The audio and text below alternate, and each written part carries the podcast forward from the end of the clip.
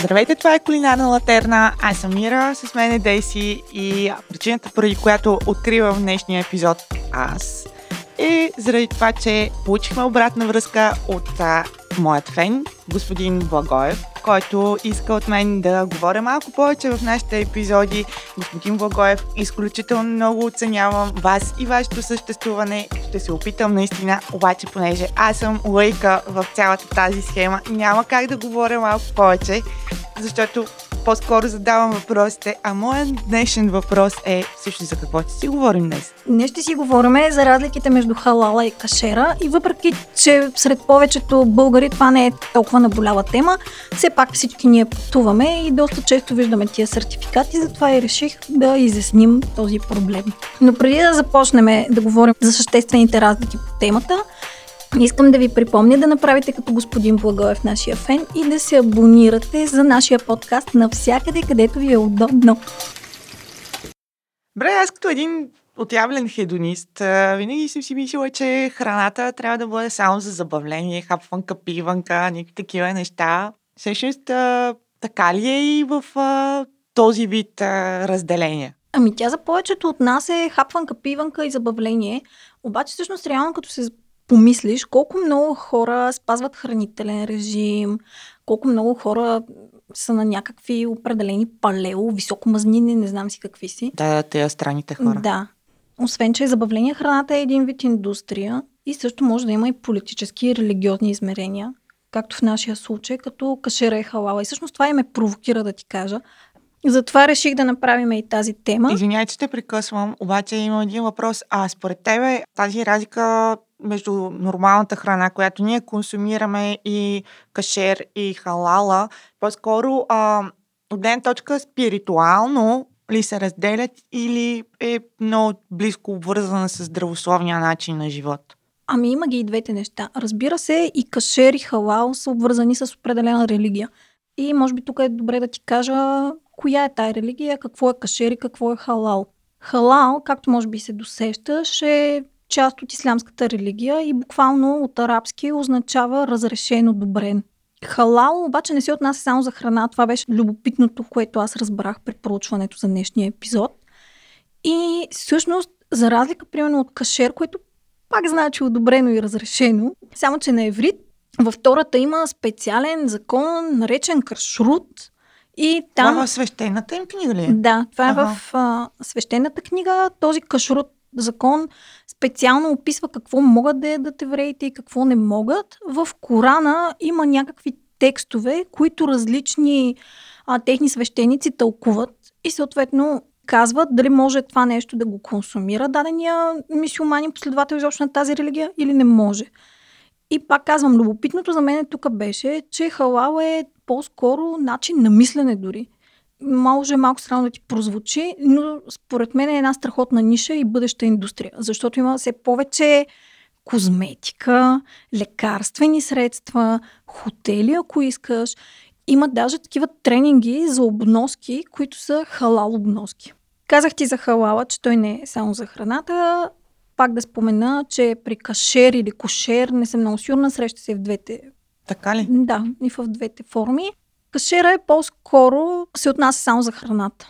Тоест, на, те нямат някакво ограничение в а, напитките, им предвид алкохолни, неалкохолни. Да, това е другото нещо, което всъщност има разлика. Нека да започнем с какво е разрешено и какво е забранено. Май ще ми е по-лесно да ти изборя какво е забранено и нека да започнем с кашерните закони. При кашера има забранено ядене на хищни животни. Да, странно, нали? Абсолютно всичките ли хищни животни са забранени всъщност? Ами мисля, че изключения правят а, тези, които са във водата, морските хищници. Uh-huh. А, също така е забранено яденето на зайци, кучета, такъв тип бозайници с лапи. Забранени са всички морски дарове и риби, които имат а, черупка, не са с люспи. Тоест те мигички не могат да си хапват не. лятото с розенце, например. Не, само розенце могат. Добре, ако той е седнат на маса хора, които могат да ядат само кошери, хора, които могат да ядат а, само халал, това означава, че един ще яде мигите, а другия ще пие розето само, така ли?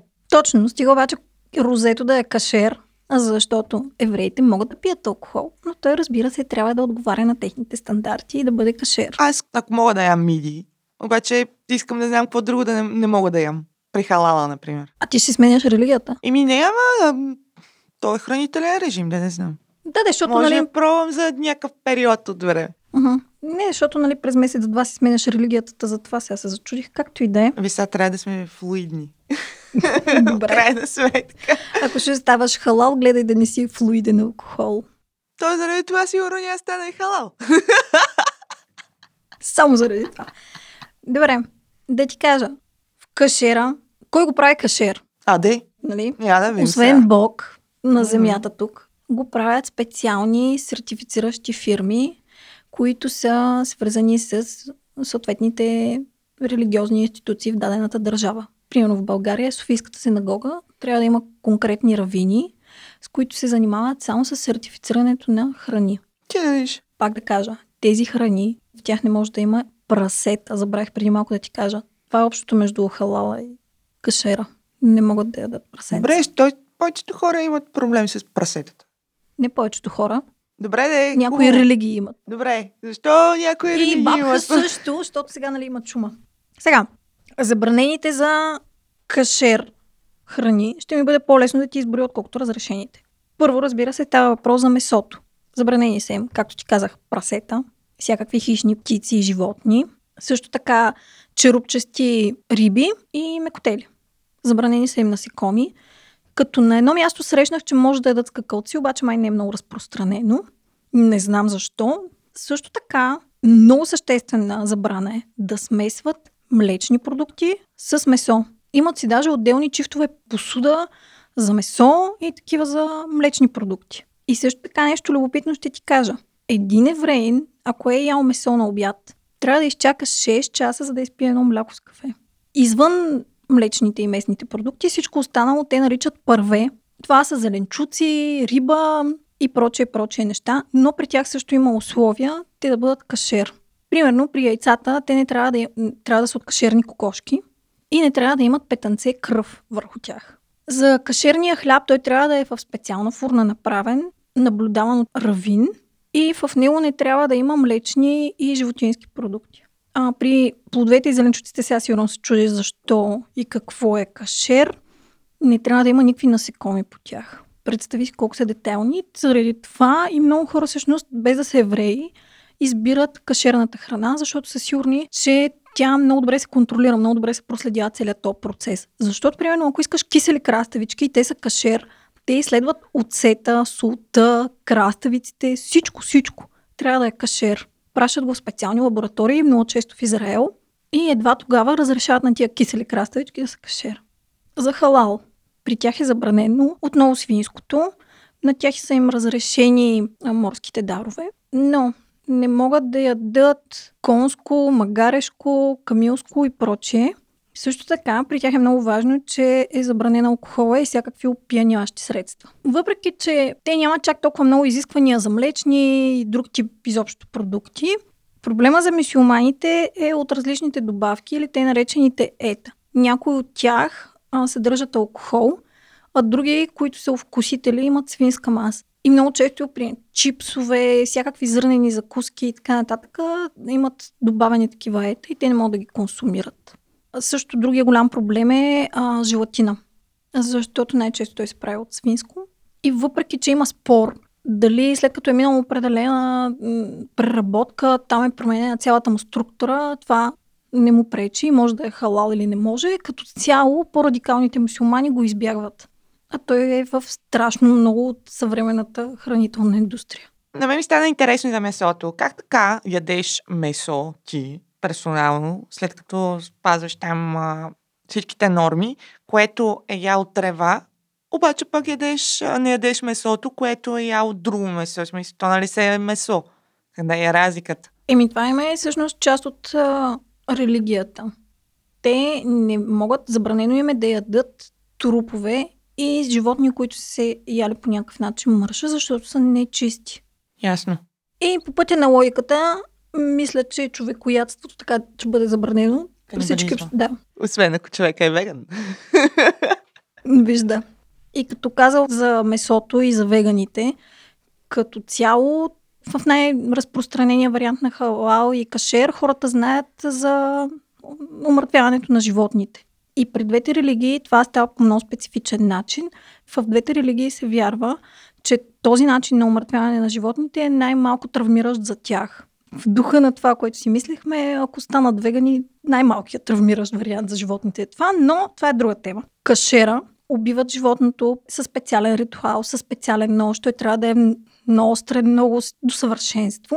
А има си специален касапин. Той е одобрен от равините и умъртвява животното по специфичен начин страшно бързо и трябва да му разреже артерията и да остави кръвта да изтече. При мисюманите е горе-долу същото нещо, с тази разлика, че трябва да произнасят молитва, докато убиват животното. Ако то е за специален ритуал, празник или пък за курбан, трябва да е с завързани очи, да гледа към мека и прочие, прочие. Другото нещо, което е важно е, че и мисюманите, и евреите не разрешават в месото да има кръв. При самото убийство на животното, при мъртвяването му, те оставят кръвта да изтече. Мисюлманите след това я заравят и изричат специална молитва, защото вярват, че това е душата един вид на животното. Евреите нямат такава молитва, обаче пък са много по-стрикни. След като мъртвено животното, слагат го в специфична вана с вода, там стои половин час, за да излезе остатъчна кръв.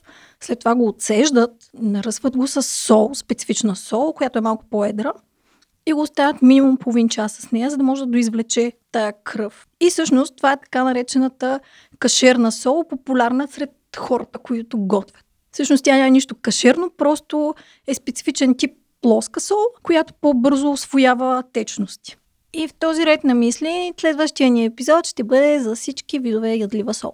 Понеже на мен ми стана много интересно, има ли някъде в България места, където мога да наистина да пробвам нещо такова автентично, било кошер или халал? България и двете не са чак толкова разпространени, както ти казах. А, Софийската синагога предлага кашер храни, има даже сайт, в който може да си ги поръчаш. И в София има един ресторант, само един, който аз намерих, който е кашерен, казва се Иерусалим. Относно халал нещата и халал продуктите, българските турци и изобщо българските мисюмани като цяло избягват само свинското месо, като че ли няма чак толкова много халал продукти.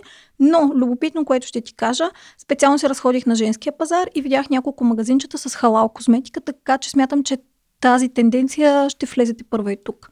Кошер или халал, обичаме да ядем и винаги ще си хапаме без значение от всичките разлики, които се опитват да ни налагат. Иначе след този хубав обогатителен разговор, аз искам да споделя, че между другото не съм закусвала и а, това съвсем възбуди апетита ми, така че аз мятам сега да изляза и да отида да намеря нещо или халал, или кошер, или каквото дойде, защото а, лекичко огладнях. Само на тебе апетитът ти може да бъде възбуден от разговорите за колени и убийства.